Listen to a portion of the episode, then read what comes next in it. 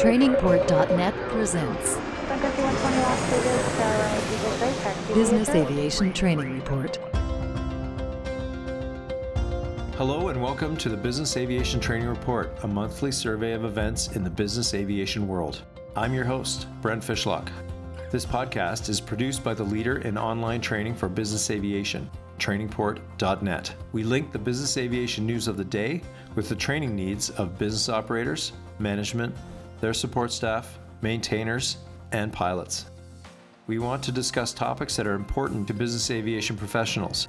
So please send us your questions, comments, and suggestions at podcast at trainingport.net. That's podcast at trainingport.net.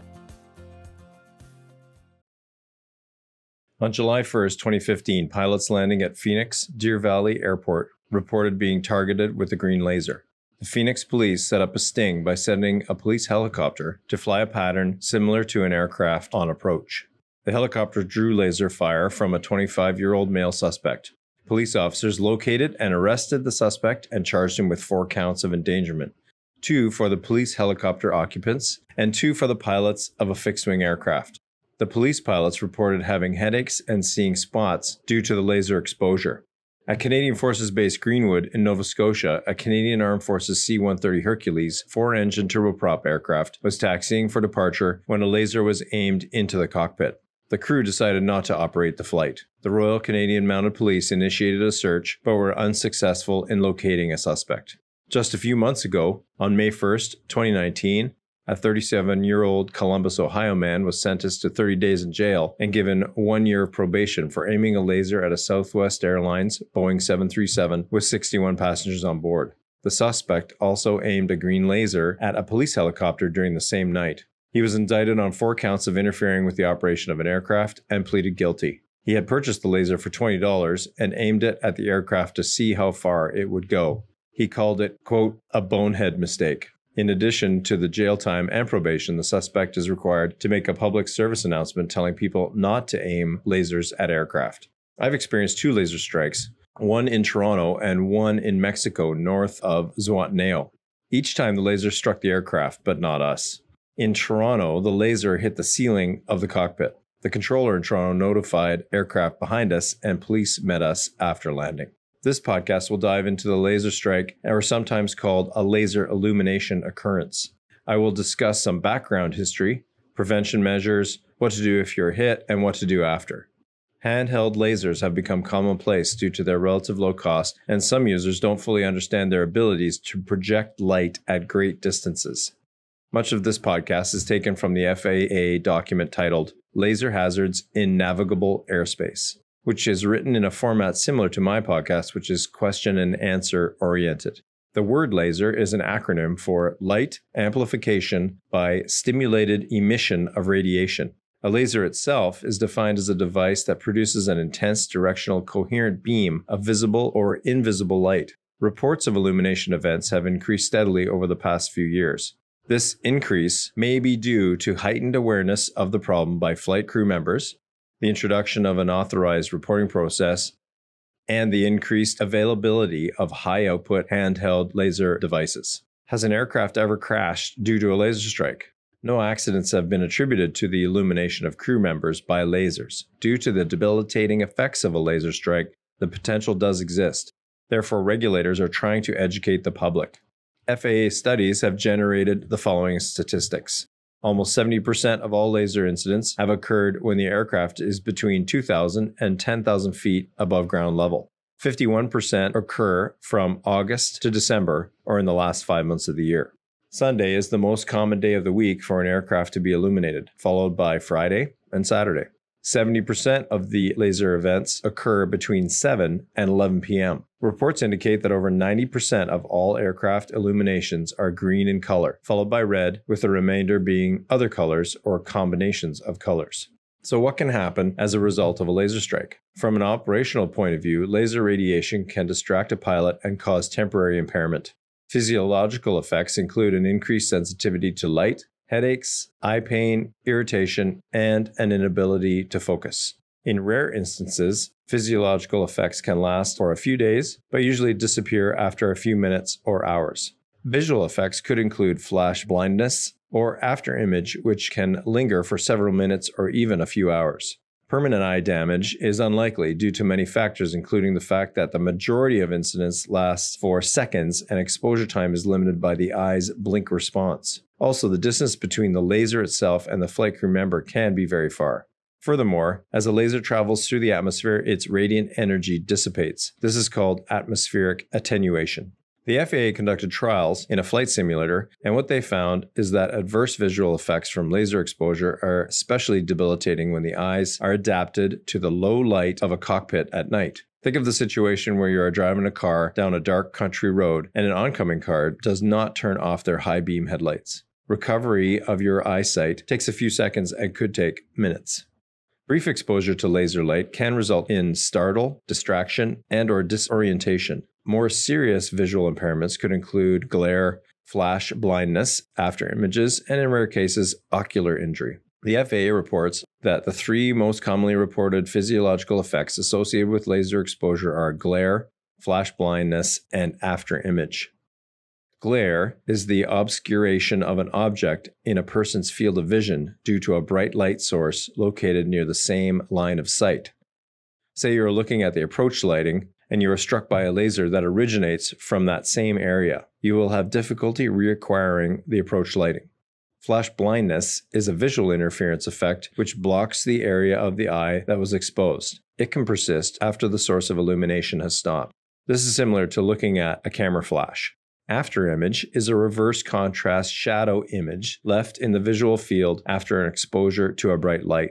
If you look at the sun and then look away, the image of the sun can be still seen in your vision. This can be distracting and may persist for several minutes.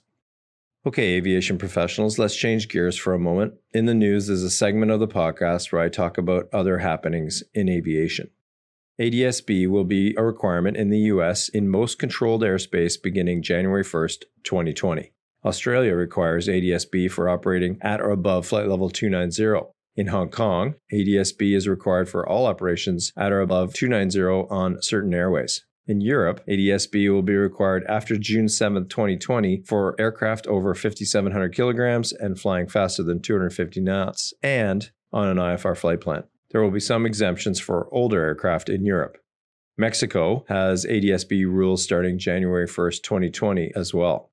Like I said, in the US, your aircraft must be fitted and your crews should also be trained. Depending on your regulator, training requirements may include operating procedures, MEL procedures, ADSB specific phraseology, system description, limitations, flight planning procedures and codes, use of ADSB during emergency procedures, data source errors. This could be a position error due to a GPS failure, incident reporting procedures, CRM, and human machine interface considerations, and dependencies of other systems such as GPS and flight management systems, and the consequences of their failures on the ADSB system.